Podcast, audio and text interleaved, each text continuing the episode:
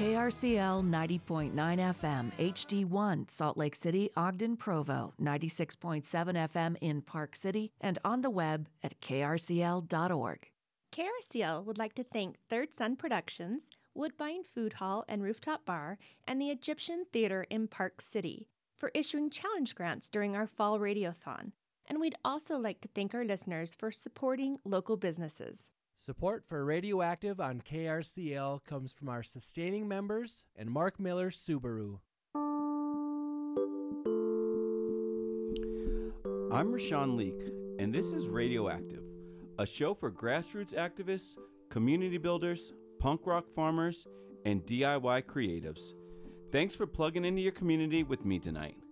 And tonight on Roundtable Tuesday edition of the show, we have Day of the Dead with KRCL's Night Estéreo's Ma Black or Dia de las Muerta. Cause I just got schooled off air, y'all, so I'm back. Uh, we, we didn't get a special guest, no singers tonight, but Ma's about to kill it with some poems. She about to drop it. I, am getting my clicks. I'm, I'm stretching my fingers out, and I'm getting my clicks already. As we talked about earlier, today is the first day of November, which is Native American Heritage Month. And joining us to talk about it and get a sneak peek at tomorrow night's Black, Bold, and Brilliant conversation about the Land Back movement, we'll have Living the Circle of Life's host, Valine MC, and Dave John joining us. And on top of that, Dave, Dave has arranged for a Zoom conversation with Nick Tilsen of NDN Collective. Now, that's an indigenous led organization dedicated to building indigenous power through organizing, activism, philanthropy, grant making, capacity building, and narrative change. They are creating sustainable solutions on indigenous terms. And if that excited you like it excited me reading it, y'all better tune in. But first, we have a land acknowledgement with our own Valine. And I'm Valine MC, and we at KRCL, we acknowledge that KRCL is located and broadcasts on Native American shared territories of the Goshute, Navajo, Paiute, Shoshone, and Ute people. We honor the original ancestors of this land and also offer respect to other tribal communities. We acknowledge this history to cultivate respect for and advocate with our Indigenous peoples, communities that are still connected to this land, and all my relations and to all of our relatives. Oh, thank you, Valine. Thank you. you. I love that. What up, Laura? How Hi. you doing, lady? You know, I'm so excited for this show. We've paired some great folks together, and we're coming from uh, Dia de los Muertos Oh, to okay. I like Native, that Am- Native American Heritage Month, and there is an intersection there. Yes, there is. There's an intersection between the land back movement and reparations. So hold on, folks. We're just getting started. But rallies and resources, and I wanted to start with: Do you know where your ballot is? I do know where my ballot is. My ballot is sitting there, just just waiting. I, I, so I'm still doing a little research. Yeah? We're still some of the things are still piling. You know, we're still Yeah. getting the little text messages. I I've been having fun, Laura. I've Yeah? been so so. I, I don't I don't like the text I've been receiving. It's real. I, I don't want to use slanderous, but I'm using the word slanderous. Are you getting politicians' texts or is your they're te- friends? yeah, no, politicians. So I just been, I just been texting them back. Oh, have you? I know I'm not gonna get a response, but it makes me feel better on the inside. to say this number does not Uh, take I'm like, this is ridiculous. You expect me to vote for you? Speaking that hate, spewing well, that hate. one thing I would recommend is you listen entirely through the ad. If you're seeing it online and Mm-hmm. it cut, pops up in your feed or in your streaming or on your television watching, and wait till the end part where it says paid, Paid for, by. by, Yep. and that'll tell you And something. like, mm, not, Yeah. mm, you're not getting my tax bill. Mm, Yeah. mm. Well, today was the last day to request a replacement ballot for midterm elections in Utah. And I wanted to give you all a couple other uh, dates to be mindful of. Of course, November 8th is general election right, day. right. I heard a major outlet say something incorrect. So let me be clear. Your ballot must be postmarked by the day before For the the, election. is the 7th. That's the 7th. So that is the 7th. That's If- Monday, next Monday, right? Yep, Today's the yep. yep. So if if you still have it in your hands after close of business on Monday the 7th, take it to a drop box, take it to a voting center. And of course, you can vote on election day if you have not registered because we have same day voter registration. right.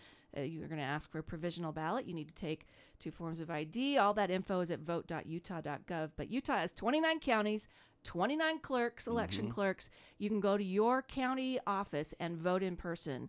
Early voting underway. Is that Um, the only way to? That's the only way to get the sticker, though. I mean, because that's what we really care about. Yeah, let's, they say, usually- let's be honest here, Laura. You know, I didn't check my ballot to Yeah, see I if they gotta let- slipped yeah, one I gotta in let everybody know I voted. You know, how do Yeah, they gotta know, Valley? It's true. and then you put it on your social media Yeah, because then exactly. it's super They- they- official. yeah, now they know. You know, I left it on a jacket once one year, and like Christmas, I'm like, I can't get that out. Oh, oh, that's part of the jacket now, Laura. But folks, uh, your vote matters. Absolutely. So Regardless of who you vote for, your vote matters. Yeah.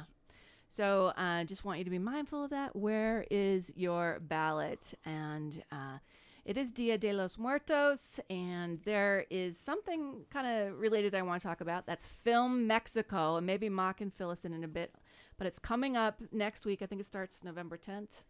And uh, it's at Salt Lake Film Society. Some great films curated um, out of or by uh, Spanish language uh, directors, actors, etc. So that is happening in our community. And if you haven't kept your eyes open around town, there's ofrendas. Yes.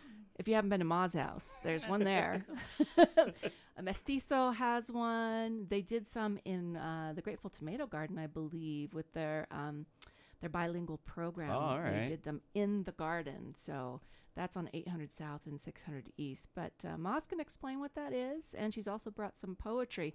All right, let's talk some uh, Native American Heritage Month issues to bring to light. Getting my notes here. November 11th at the Redwood campus, Redwood Road campus of Salt Lake Community College at 5 p.m. is a round dance. And you know what? If you tune into Living the Circle of Life Sundays from 7 to 10, uh, you're going to get all the latest uh, community updates related to, by, and for the Native American community. I know I heard this one on Living the Circle already, and Valine and Dave, I'm sure will fill us in. There's Rock Your Mocks, which is a social media campaign, but I know Valine knows more about that happening in mid November. So stick around for how to rock your mocks. Should we uh, talk about our mu- our our own music meets movies? Yes, please. Rumble. If you have, I- I'm just putting this out there. Yep. If you have yet to see Rumble, first of all, I don't want to know you, but that's neither here nor there. Mm-hmm. What? But second of That's all, harsh. that movie, oh, that is harsh. I, okay, I take it back. I want to know you. We would like you I to come uh, to yeah, Music Meets but, But there Movies. is, there is, this movie is next level Yeah. badassery. Uh-huh. This is there's it, one. It's just so eye opening to realize that we have been we've been done a great disservice Mm-hmm. by not knowing that all of these these indigenous artists are out there and they are part of our mainstream music and we just haven't been haven't been privy to Uh-huh. Yeah. it and it's time to change that Okay, so Thursday, November 10th, Rumble, the Indians who rocked the world. It was a Sundance pick a couple Yeah, years it's back. good. It's 21 plus because it's at Brewvies, folks. One screening only. Tickets at 6:30. Movie at 7:30. I believe Valine, MC, and Dave are going to be there I- as well. yeah, meet our own. Yeah. Uh-huh. That's right. I think I know Dave's been signing autographs. I don't know. I don't want to. you know, I don't want to throw him out, put it out there, but he might be signing autographs if y'all interested, y'all. But uh, yeah, you're going to want to get there early to make sure you get a seat because we're just doing one screening. But uh, it's a great documentary. I, I know um, Valine really enjoyed it. I haven't talked to Dave about it, so I have to get Uh, his take on it. yeah. But they do a great job on Living the Circle of Life of bringing uh, traditional music Mhm. to the air, but also finding the latest folks making music in the Native American community. I, I was I was telling uh, Valine off air they have changed the way I listen to the radio Oh, on yeah? Thursdays. On yeah, s- uh, uh, Thursdays Sundays. on Sundays. Yeah. and I'm all like I mean I'm normally a all the time KRC a listener anyway. have it on all the yeah, but now I wake up a little early and when I'm cleaning up the Yeah. Mm-hmm. house I'm rocking out because it's just I mean they're just blowing Yeah. my ears away and I'm Yeah. loving it. On Thursday, November 17th at UMOCA, the Museum, Utah Museum of Contemporary Art in downtown Salt Lake City, it is Punk Pan Indian romantic comedy, a performance by Greg Deal. He's been on this show before talking about all sorts of things uh, through art and the Native American perspective. So here's the description, though. Let me let me set you up for this, Rashawn. Punk Pan Indian romantic comedy focuses on the music that has moved artist Greg Deal throughout his life, speaking in stories and antidotes that follow a timeline of struggle, survival, and ultimately healing through the power of music. A work that is upsetting, dramatic, and at times pretty funny, outlines the way music has affected Deal's life from his earliest memories to the present and how it's influenced his ideas, his artistic work, and his voice. He does some powerful stuff, and uh, it sounds like music meets activism. It sounds so- like everybody should be trying to figure out how they can go because that I, Yeah. I'm like, did I? th- Is he Yeah. speaking specifically to me? yeah, check rallies and resources, but also tonight's show notes for that. Oh, I forgot. I meant to start with this one. On Friday, um, Restoring Ancestral Winds is hosting Rekindling Harmony and Balance Indigenous Healing from Trauma annual conference. It's 10:30 a.m. to 5 p.m. at the Salt Lake City Library Auditorium. Do check out our show notes, but also rallies and resources for more details. Sound good? That sounds great. Okay, it's time for Ma Black, host of KRCL's Night Estéreo. How are you? I am so happy to be here, Laura. Thanks for having me. I was at your house recently and you were mm-hmm. just getting started on your ofrenda, which is Which is uh, the way that we honor our ancestors, the way we remember them, and the way we celebrate life and death because they both go hand in hand, we mm-hmm. like it or not. yeah. You brought some music for us too, and this is La Bruja, mm-hmm. and it's why don't you pronounce the artist for me so I don't If do I can have. a- I don't want to butcher. it. Yes, and this song is called La Bruja by Glenn Wincani and Lino Chavez. One of them is one of our indigenous people, Glenn Wincani. And we're already talking about the intersection of uh, Hispanic culture and Native American culture. Yes. You want to talk about that? Absolutely, and I'm so happy that this show just magically happened. Uh-huh. Right? Um, this celebration goes back to uh, rituals that the Aztec people Dia de los Muertos. Dia de los Muertos, yes. And it just came all together when the Spanish invaders said, Oh, we're gonna put something on top of your already traditions, and we're gonna call it the All Souls Day or Dia de Todos los Santos. So back in the 1500s, uh, this fusion of these two cultures, our Aztec people and our invaders, kind of was born a celebration of death and life. And Dia de los Muertos today for the Mexican people, it just helps us honor our aunts, our grandparents, our children, or anybody that has passed, um, close friends. Yeah. That hits pretty close to home. Lots of cultures have similar traditions, but with coco Sí. in particular, it's really come to the forefront, I feel like, here in the Yeah. States. Um, what is it that uh, myself, as someone who isn't Hispanic or Latino or Latina, what do we not understand? It's more than just a party. Absolutely. Um, one of the things that I've heard over the years is that Dia de los Muertos is not our Mexican Halloween. And that's the first thing. But I, I always like to talk about what it is and what is not, right? And talking about Coco, I think they did a fantastic job at introducing in a more uh, festive way a tradition. And Coco, by the way, a Pixar gross movie, uh, did over $800 million. Wow. And counting. I'm And sure it's Yeah. still ticking up, Yeah. right? I feel a second Coco coming, and I love the idea. Yes, It I do. replay. Yes. It was on replay at our house. My boys couldn't get Oh, enough. they, we still we still watch it. Absolutely. It is such a good movie to introduce to the children another culture and explain to them that it's not a trick or treat. I was going to say, you know, also for that next generation after immigrating to the, the States, I, like your own kids, was it part of your upbringing when you were raising them? Um, did they go, ah, do we have to do this part of our culture, mom? So, you know what? A funny thing happened with uh, some of the Mexican people that moved here, like me, when I was a teenager. I was 18. I wanted to have Halloween in Mexico. I was like, I want to go trick or treat. And I did not have an altar or an ofrenda at my house. But something happens when you move to this country. You miss home so much mm-hmm. that you truly embrace your identity or of this bicultural experience. And since I can remember, I had an altar in my house, and now it's getting bigger and bigger and bigger.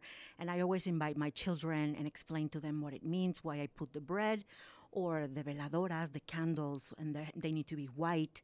So I, I wish that the new generations, and with a movie like Coco, I think it just wakens that curiosity of why? Why do they paint their faces like skulls and stuff? So Right. And I so and I I guess that's kind of my question. Like in this world, this new world that we find ourselves in with you know the term cultural appropriation being mm-hmm. thrown around constantly and then you have a movie like Coco.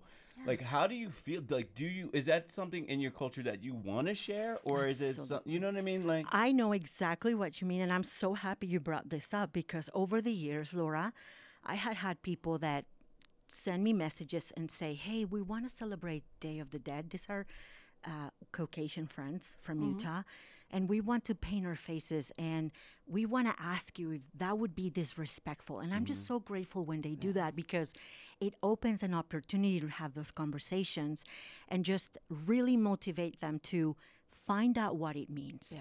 tell your family what this means and then do it respectfully it's not a costume it's a tradition Well, I'm remembering up at the Capitol, the La Llorona, um, was it a parade? What did we call it a couple years ago where you were really exploring that? A bunch of folks were. Yes. And celebrating it. And it was an opportunity to come together and, and learn in, um, and gain knowledge as opposed to the ignorance that we, some of us saw on a viral video that's in the news about some teens in Cedar City and blackface. We're not going to go there. We're going to No. keep this positive on La Yes. Llorona. Absolutely. I think, Laura, um, this country has a fantastic way of uh, capitalizing everything. So they see an opportunity of putting skulls everywhere and call it every everybody's calling now Day of the Dead at the Utah Jazz. Day of the Dead and I'm like yeah, that's what we do. Oh, that's We're that we we capitalists, capitalize- yeah, right? capitalist and, society. and I mean, I'm happy that people are like, oh, this is a cool thing to do, but I would really invite you to dig in why we put the skulls in our faces, why we have sugar skulls, why we do what we do. And once you know, you're going to love love it even more. All right, tell us why. I was just gonna, yeah. So, Day and of the why in sugar? Yes, Day of the Dead combines the ancient Aztec, like we talked before, and it is purely a Catholic tradition that merges with the entire world vision of Mesoamerica. Hmm. This ancient tradition is celebrated mostly in Mexico, and it's a joyful time that helps people remember their disease, their families. We add and incorporate a lot of elements to the altar day by day. And Val, you were just asking me, well, does it start on the 28th? It actually, if you want to go by the book, it does start on October 28th. And you add little elements day by day.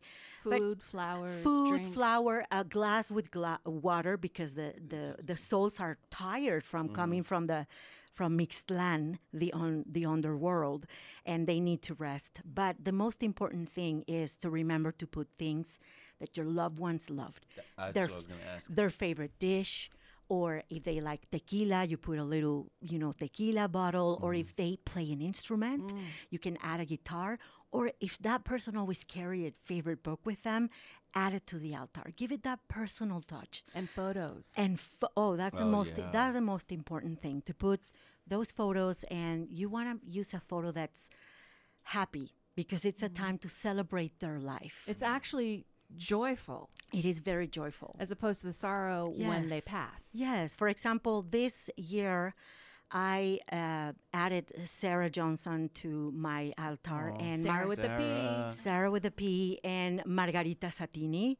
And they both have the activist button. Sarah had one with her fist up in the air, and I added uh, one for Margarita that said, uh, uh, burn, feeling the burn, because she was a big Mm, yeah. anyway um, and it was very emotional putting together the elements that reminded me of them like the matches and the t-rex for sarah and but it also brought me joy to know that they are still here Yeah. we are keeping their memory alive and on the 1st of november answering your question val the souls come back to visit us. And the 1st of November is reserved for the children that passed. So, and the 2nd of November is more focused on the adults.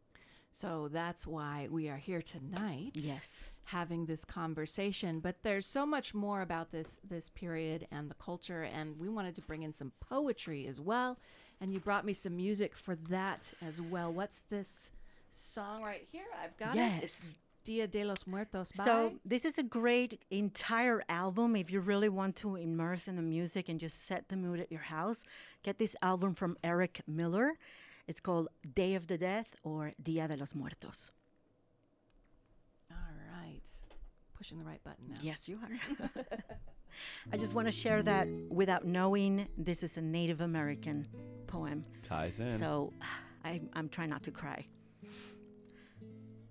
Do not stand at my grave and weep. I am not there.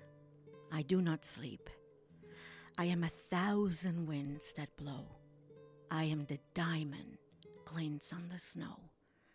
I am the sunlight on the ripened grain. I am the gentle autumn's rain.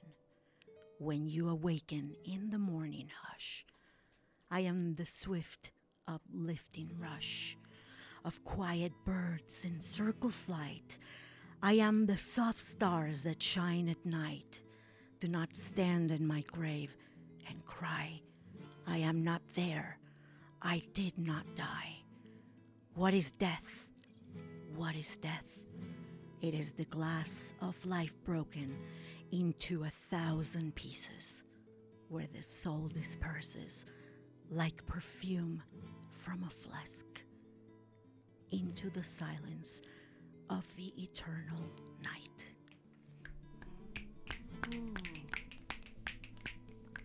I'm getting goosebumps. Me too. so there's something uh, in, in japanese there's haiku Yes. in uh, spanish language it's called A calaverita. did you write something I did not. I, I tried. so explain what that is A calaverita is something so wonderful that when you were a little child, you would be taken to the mercado or a farmer's market, and there would be this older people with typewriters, and you would tell them your name. My name is Ma, and they will write a little funny, satirical, like black humor, and then they will type it. They will put your name on a sugar skull, and then you would have your calaverita and your skull and go home and it's just uh, you know ma- make it very individual and unique experience. And you can write about anything and about you know it could be funny it could be uh, kind of mean but not too mean. But the idea is for you to get closer to the idea that we are all heading there. We're all gonna die one day. And i think mexicans embrace death to remember that they need to live fully yeah. because you don't know when she's coming. yeah She's always unexpected. She comes alone, but always leaves with company. So, what have you seen around our community this year that you want to highlight, uh, or say next year we gotta? I have been impressed by the way O Town, Ogden, big shout out to you. They have done such an amazing job at embracing the culture and the tradition in such a respectful celebrate celebration way, Laura. They did a festival and then I missed the one on Saturday. And from the pictures, ah, it had everything. It had the big skulls, it had the car show, and the car shows were used as an altar. Oh wow. It was just amazing. And I just want to thank everybody that's truly um, embracing this tradition and doing it in a respectful way. Keep doing it. Please keep doing it. And I have some ideas for next year that I would love to kind of like put together a little thing and just, yeah, have this, you know, be more welcoming to everybody. If people are like, oh, I don't know, skulls, it's kind of scary or weird, I invite you to, you know, do a little more research about why Day of the Dead. Well, we now have 12 months Mm-hmm. to start planning, our, get our committee Right. together. Thank you so much for coming down, Ma. Did we hit everything that we wanted to chat about? We sure did, Film Laura. Mexico. I forgot to circle back to you about that. Mexico. Film, Film Mexico. Mexico, sorry. Yes. Thank you for thank you Film for going back to that. Salt Lake Film Society. Yes. So the red carpet is November the 10th at the Tower, and Film Mexico is so excited because we've been doing this two years on Zoom. So this year is going to be very, very important because we're back in person. They are bringing 10 films, Laura. All of them will have subtitles in um, English. Okay. But I love the fact that some of them are in some of our indigenous languages like Zapoteco, Mixteco, Tzotzil, Tzeltal, and we even have a silent movie. All of these films are created, produced, directed by Mexicanos, so please come support our stories. Um, and I, I, I'm just so excited. I love them. We will put that in the show notes, and I think we're also going to try and do some more on Radioactive about Film Mexico. So stick around, stay tuned, keep plugging into your community. And Ma, when is your show night Estéreo here on KRCL? You can tune in every Saturday night at 10 p.m. Come and fly with me and listen to Music Without Borders, Música Sin Fronteras, and Night Stereo. Wonderful. So when we come back, we're going to get into Native American Heritage Month with our fellow KRCL hosts, Dave John and Valine MC, and of course, the NDN Collective on Zoom. I just saw them join, so we'll be getting that shortly. But I thought, you know, I can't not play Lila Downs You cannot. in town last week. And oh my gosh, Blue. Oh, I just, I'm getting goosebumps just remembering the show, Ma. So here's La Llorona from Lila Downs There on we KRCL. go. Take it away. Support for KRCL comes from Mark Miller Subaru and the Subaru Love Promise, a partnership with local nonprofit organizations to support and strengthen our community. Now accepting applications for 2023 nonprofit partnerships. More information on Mark Miller Subaru's Love Promise and application process at markmillersubaru.com. Gathers food, clothing, and medicine donations for Navajo elders living traditionally on the land. To learn more about the nonprofit and its 33rd annual Navajo Rug Show and Sale online November 11th, visit anelder.org. There was a song came on the radio, a guitar instrumental, and it changed everything. Music Meets Movies continues Thursday, November 10th with award winning film Rumble The Indians Who Rocked the World.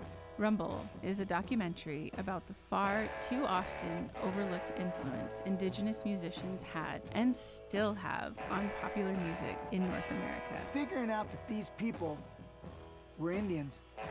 And then we started to ask ourselves, why didn't anyone else know that? From Charlie Patton to Link Wray. Robbie Robertson invented the genre. Jimi Hendrix, the best in his field. Jesse Davis, everybody wanted him. Well, that's interesting, isn't it? Rumble, the Indians Who Rock the World, November 10th at Brewvies in Salt Lake. One screening only. Tickets at the door at 6:30 p.m. Movie at 7:30 p.m. And Dave, John, and me, Valine MC, will be there. More information at krcl.org. Welcome back to KRCL and Roundtable Tuesday. I'm Rashawn Leak. Coming up, we have Democracy Now! at 7 p.m. with Amy Goodman. Connor and a late night lowdown at 8 p.m. Super Sounds with Chovy at 10:30, and wrap it all around in the morning again. We have John Florence starts a brand new day. But let's get into it. So I'm excited about this panel, y'all. So we have we already heard Ma. She just killed it with the poems and the music, and now we have Valine MC and Dave John, hosts of our own Living the Circle of Life on Native American Heritage Month. And really, I mean, this is an opportunity to talk about one, the land back movement, talk about Native Heritage Month, and just, you know, and then Dave was so fortunate to get us Nick Tilsen. And so, first, welcome Valine and welcome Dave. Hey, hey. Yeah. Hey, thanks for having us on. Absolutely. Of course. And and Dave, you want to give us a little a little bit about uh, Nick and introduce him as well? Uh, yeah. Um, Nick Tilsen, he's a CEO, CEO and also president of uh, NDN Collective. A lot of people wonder about that. You know, they just see initials, but when you pronounce it right, you know, people will hear Indian. You got that, Rashawn? yeah, just, just so so y'all can't see this, but uh, Dave is staring. He's staring me down right now when he let me when he gave me that education lesson, y'all. You're getting schooled. Uh, hey, you know what? I'm all for it. Always. If you know, if, if you're not learning, you're not living. That's what I say. Yeah. I just started that right now. Before we fully dive in, I have one question for our panel um, here, and that's how you feel about Native American Heritage Month. I know I've asked you how you feel about Black History Month Mhm. in the past. Hey, It's a month. But how do you feel about that individually? Because you end up representing a lot of the Native American community in Utah, given that you're the host of Living the Circle of Life. Eileen, Dave. I think for me, um, it's it's uh, it, it's kind of a two sides to the coin.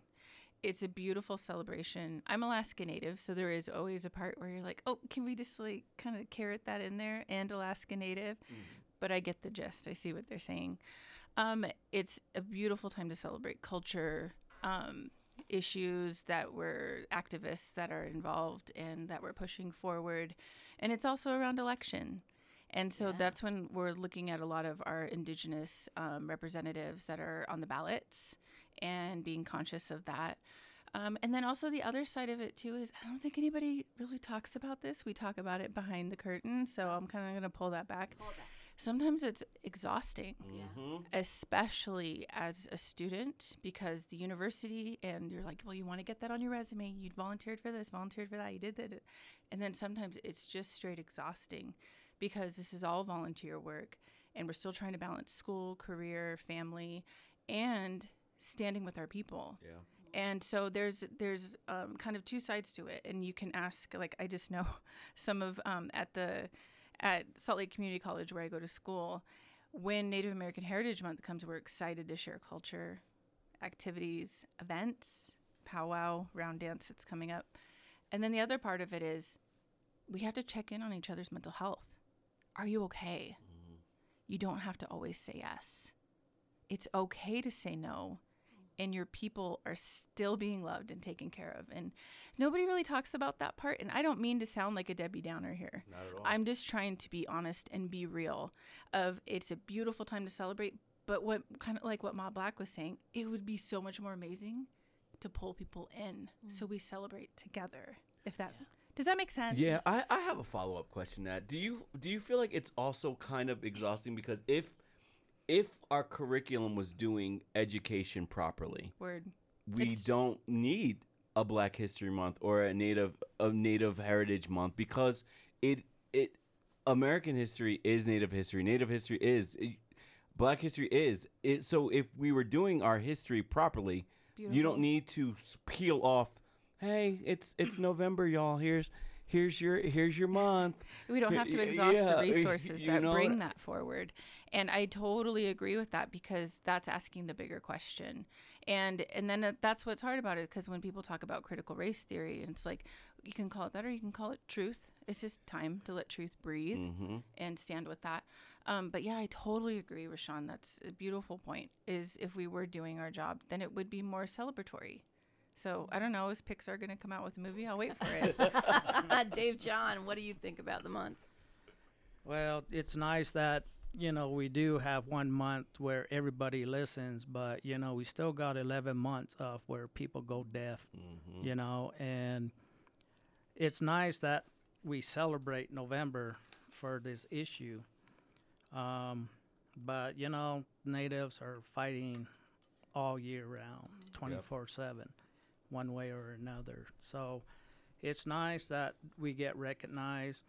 Uh, earlier today, I was at another roundtable with uh, Mayor Mendenhall, Salt Lake City Mayor Erin Mendenhall. and um, we've had uh, indigenous people from all different groups uh, urban indian center uh, title six uh, chamber of commerce uh, utah Diné Bikéyah um, and what was nice because um, you know yeah we could have start talking about you know issues that she hasn't done or you know and one of the good subjects that was brought up was you know when they come to us and ask us about how things are going or what do you want they don't know the frustrations that we've been holding back all this time. So when they ask us that they always think oh that's one pissed off indian you know and Didn't I make you sign the no swearing? and uh, you know, but that's just the thing because they're dealing with all that frustration, and we just need to release it. Even though you know that it's nice that we can get started off, you know, kind of go past that and just start getting to the issues. And that's just the thing, you know, it's communications, even within our own uh, indigenous community, you know. Uh, I see lack of communication, and that's why a lot of stuff doesn't get done. Uh, but it's always good uh, at this round table. A lot of people, uh, all the indigenous at that table, they they noticed they needed uh, this communication within the indigenous groups. You know, didn't matter who they were, because everybody has something to bring to the table. Absolutely, absolutely. So, so Dave, let's let's get into it. So, who who did you bring on here? Who who is Nick Tilsen?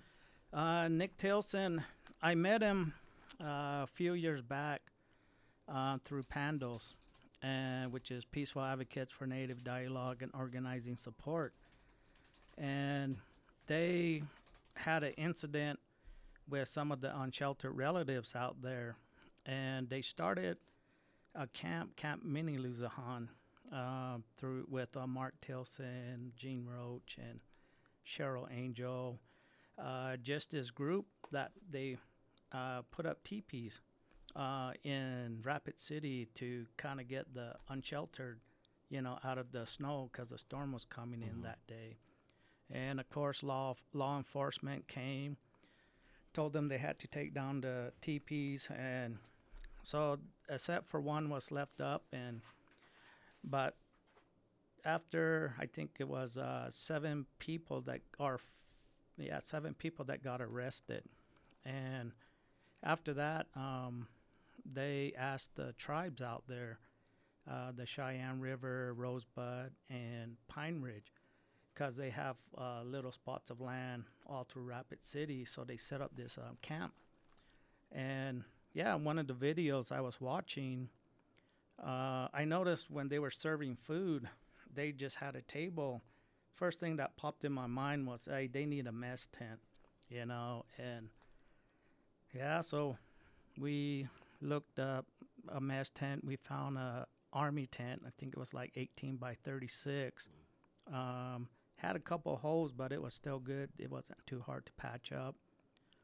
So we went out there, and at the same time, I was having this um, COVID uh, mobile unit that I was putting together, and found some people that they could use these testing kits out there because there was a motel they were putting the positives in there, and yeah, so we ended up uh, getting a, a COVID mobile unit out there, but also with Mark Tilsen and Nick, um, yeah, they they did a good job with this camp. I mean, yeah, they they had it to the unsheltered, you know, could come and, you know, um, stay out of the cold, and so, but then also too, um, they also deal with a lot of uh, issues out there in Rapid City, and one of them was when Trump was coming to Mount Rushmore, and so that's kind of like the first time I heard about land back, and yeah, then uh, Nick got arrested. Well, I'll let him uh, kind of fill that in too. Well, he's unmuted, and I think we have him now on Zoom. Hi, Nick Tilsen. How are you? I'm doing good. I'm doing good. Thanks for having me on this ne- this evening. Of course, welcome, welcome to the show. It's a it's a pleasure having you. Absolutely, yeah. I'm calling in here from the Hesapa, the Black Hills, uh, Lakota Oceti Sakowin lands out here in the in the Black Hills. So tell us about the NDN Collective, first of all, what that is, and then let's get to the story of you getting arrested that Dave John was just starting to allude to with Mount Rushmore and all of that. How old is the NDN Collective, and what do you do? Yeah, so NDN Collective, we're you know we're we're coming up on five years, uh, five years old. Uh, our we're we're, a, we're an organization um, uh, made up of 100% Indigenous people, uh, dedicated to building Indigenous power and investing into Indigenous self determination. And we do that through grant making. We do that through lending. We do it through activism and community development, um, and we and and we do it um, through narrative building and community organizing as well. So we're sort of an ecosystem organization that's a toolbox for indigenous communities, and we exclusively only in, in support and invest into indigenous-led efforts because we're all about indigenous self-determination because we believe indigenous people armed with the resources um, needed have the ability to be the architects of their own future and fight for their liberation. And so it's part of our job to resource to support um, along with the fact that we're doing that work on the ground in our own community as well. Yeah. Wow, uh, that, that well, thank you. Uh, okay, so I was on your website and I saw I saw one, one of the things that jumped out to me was one of the quotes, and it might have been something I heard when I was uh, watching a video, and it said, "Our vision has to be as our vision has to be as great as the as the challenges we are faced with." And so, what is that vision? When it's all said and done, what does success fully look like for for the for the movement? Well, I mean, I think when we talk about indigenous liberation, and we talk about this a lot in the land back movement, is there's huge amounts of challenges facing indigenous people everywhere. You know, everything from our unsheltered relatives to the income and inequality gap in this country, where, you know, for every one dollar that a white person has, an indigenous person has eight cents. Um, to the over incarceration rates, to the poverty rates, to the life expectancy. And I think that these are huge challenges, right? Um, but as we fight for our liberation, we have to envision a future where we are overcoming those challenges. And we have to build new systems that are founded in indigenous culture, languages, ceremonies, lifeways. But while we're doing that, we we also have to dismantle and tear down many of the systems of white supremacy and power that perpetuates these things in our community. And so when I think about all of the things that has been taken from Indian people throughout the history of this country, this movement is about reclaiming some of those things, building new indigenous food systems, building housing to shelter our people, creating jobs that are not exploitive, but actually create opportunities for us to provide jobs for ourselves and create roles in society to provide for our families, rebuilding indigenous trade routes and economies. And one of the big one is the return of indigenous lands back into indigenous hands. Because as we return indigenous lands back into indigenous hands, it makes this dream possible. It makes it it makes it uh, a possible path forward. And I think that as we're in a we're in a global, you know, crisis with climate change. And the reality is that like 80% of the biodiversity that is left in this world is left into the hands and the control of indigenous people. And that's not a surprise.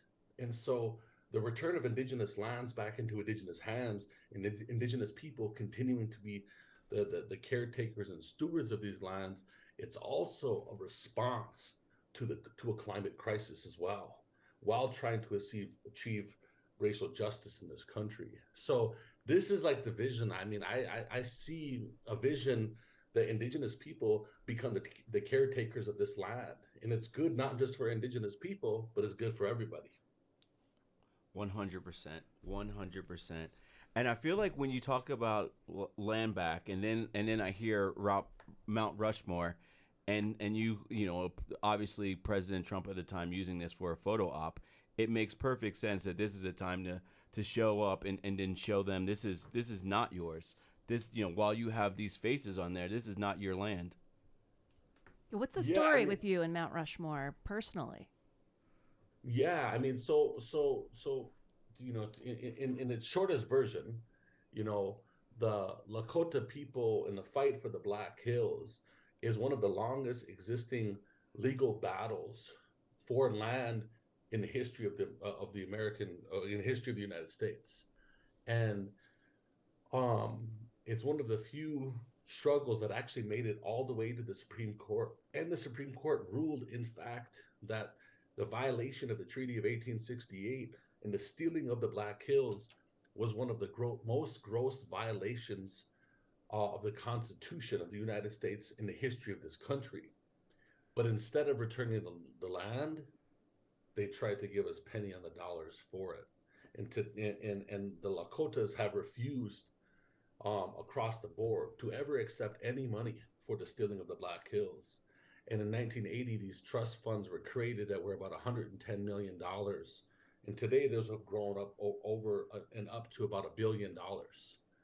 And um, and so because because the Black Hills is, is the spiritual center for our people, and you know to take um, a sacred site because prior to the existence of Mount Rushmore, this this sacred site was called Six Grandfathers, and they took this sacred site and they, after they violated the treaties and after the Black Hills Gold Rush, they then, you know, created Mount Rushmore, um, in the faces of of this, you know, of, of these colonizers who are responsible for the raping, murdering, you know, and stealing of indigenous people and the erosion of our human rights. Um, so it is the ultimate symbol of white supremacy and racial injustice and racial inequality. And so when you think about when you think about um, this country actually referring to Mount Rushmore as the shrine of democracy, we actually think about it as the shrine of hypocrisy. And it's a symbol of injustice and white supremacy and racism. And so, you know, if you rewind, we're in 2022 now, we're getting ready to go into an election.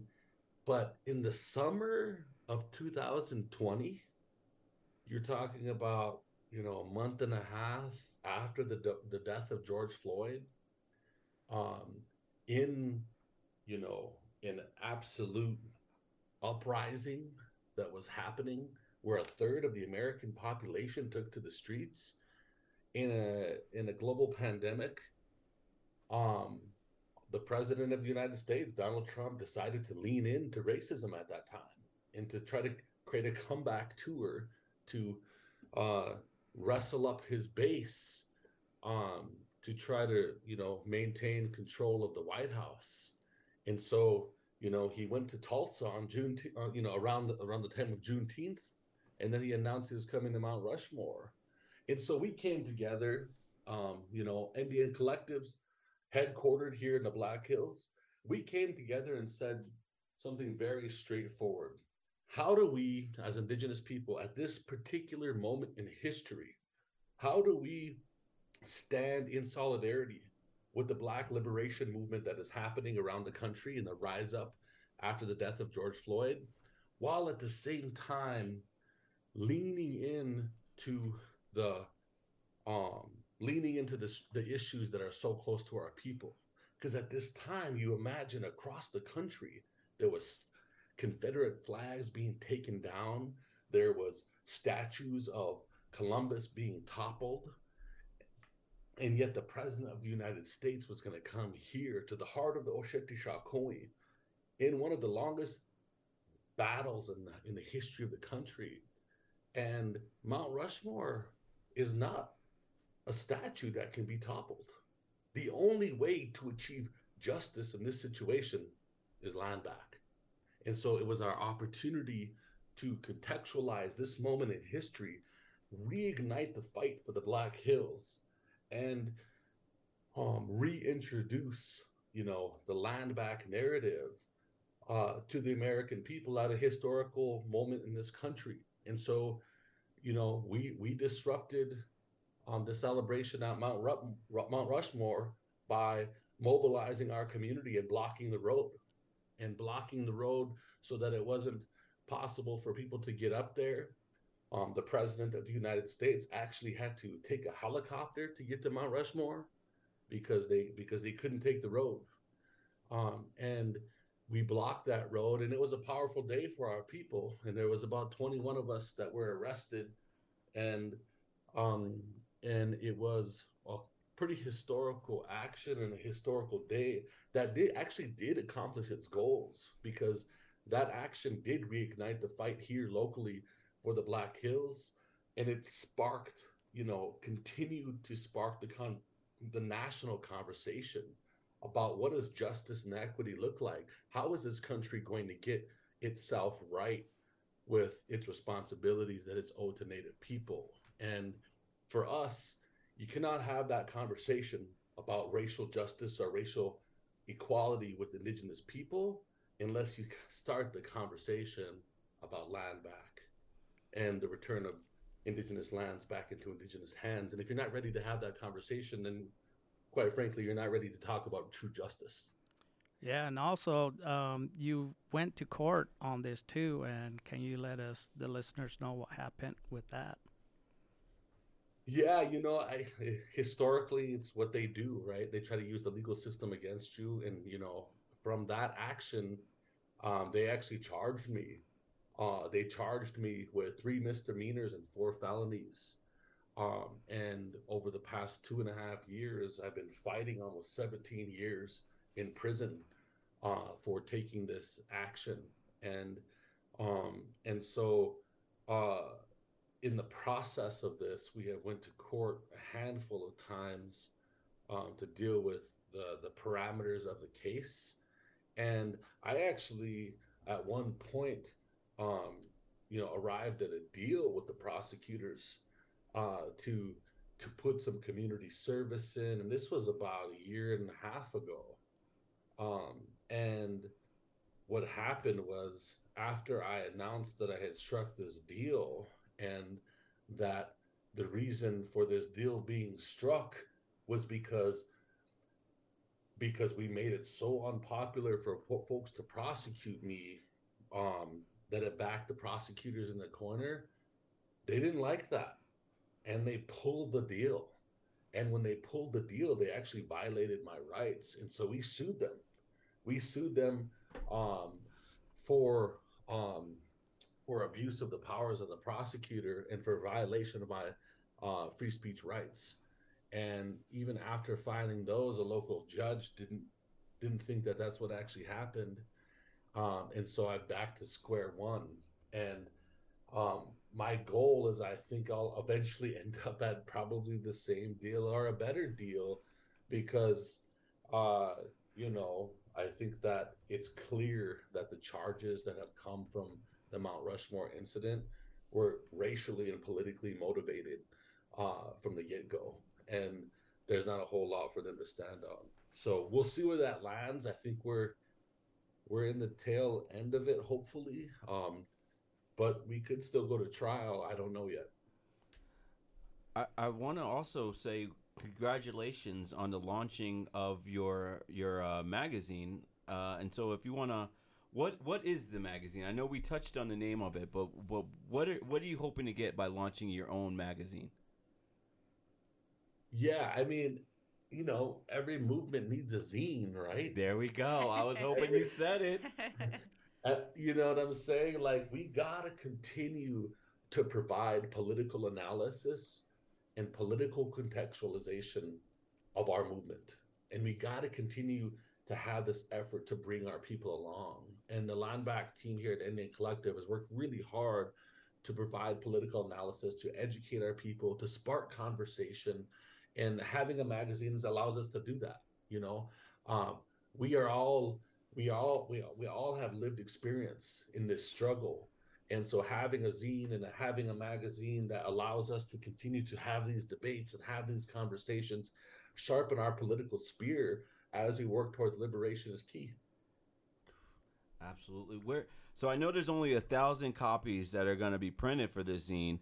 So if people are interested, one, what's the socials? Where are they going to find you? They can find us at NDN Collective uh, at NDN Collective on face on Facebook, Instagram, um, uh, Facebook, Instagram, um, and uh, in Twitter. And we're pushing those magazines out there. We also like did something pretty creative in this too, where we we did a bunch of pre-orders and like i think the pre-orders of the magazine sold out in like 30 hours or less um, and then we made partnership agreements um, with movement and native american owned bookstores and publishers nice and um, so to lift up their businesses, right, and continue to build that network of where these are, are available. Um, and so we just launched the magazine the other day.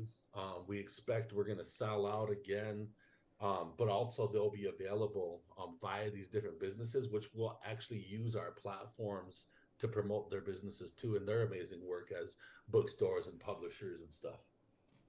I, I love that, Nick. I, I feel like I could keep talking to you for hours, brother, but uh, but I know you're a busy man, and we got to let you go. So thank you so much for spending time. Absolutely. Thanks for having me on. Uh, and you know, big big big shout outs here from the Hesapa and the Black Hills from uh, Oceti Sakowin and Lakota lands. Thank you so much, brother. Take care. Nick Tilsen from the NDN Collective. Check tonight's show notes for a link and see if you can pick up one of the zines. Before, I know they they before hot. they're good luck. Yeah. Good luck. Well, uh, Dave John, Valine MC, just a couple minutes left, and we wanted to cycle back to some of more events for Native American Heritage Month. Uh, who's going first? And so we have the American Indian Services, their uh, 2022 Mock Walk, and it's steps for scholarships to support Native American students uh, seeking higher education. So that's going to be November 5th, 10 a.m., and it's going to be in Bluffdale at the Wardle Fields Regional Park. And if you want more info, you could go to mockwalk.org. Also, too, uh, we had um, Chama Jensen on to talk about the mock walk. So you can go to krcl.org and yeah, go on demand, and you'll be able to hear the interview with uh, Chama. the last two weeks of any show online at krcl.org. Click on the programs tab to listen on demand. You also had a uh, an art market you wanted to shout out. Oh yeah, the American Indian uh, Winter Arts Market at the U of U at the Union Ballroom, uh, the Utah Division of Indian Affairs, and uh, will be hosting the show. Uh, it'll be Saturday, uh, December third, and Sunday, December fourth. Uh, Saturday will be 10 a.m. to 6 p.m. and then 12 p.m. to 6 p.m. So also you can tune in Sundays, That's right, 7, to 10, 7 to 10 a.m., y'all. living the Circle of Life. When do you typically do community updates during the show? Is it the 8 o'clock or 9 o'clock hour? Between the 8 and 9 o'clock hour for my show. All right. And uh, folks can also email you. We have Living the Circle of Life. At living the circle at krcl.org. All right. And this is just the beginning. We're going to be back next Tuesday with more for Native American Heritage Month. Dave, John, and Valine MC, thank you so much. Thank you. Rashawn, uh, thank you. Thank I- you uh, for having us. Of course. Thank you for being here. And that is Radioactive That's Roundtable it. Tuesday. It was good. You know what, Laura? I'll tell you what. We'll end on this. I, I look for a day. I look forward to the day when we no longer need Native Heritage Month and we no longer need Black History Month because we are educating our people properly. There is nothing wrong with understanding someone else's culture. There's nothing wrong with learning. There is nothing to be afraid of. The more you learn, the the more you know. There- Don't be scared, y'all. Reading is fundamental. And I'm gonna end We're it coming again. back to all Laura. Reading is fundamental. Thanks, That's three everybody. weeks in a row now, Laura. True history, true history. True history. KRCL, Salt Lake City.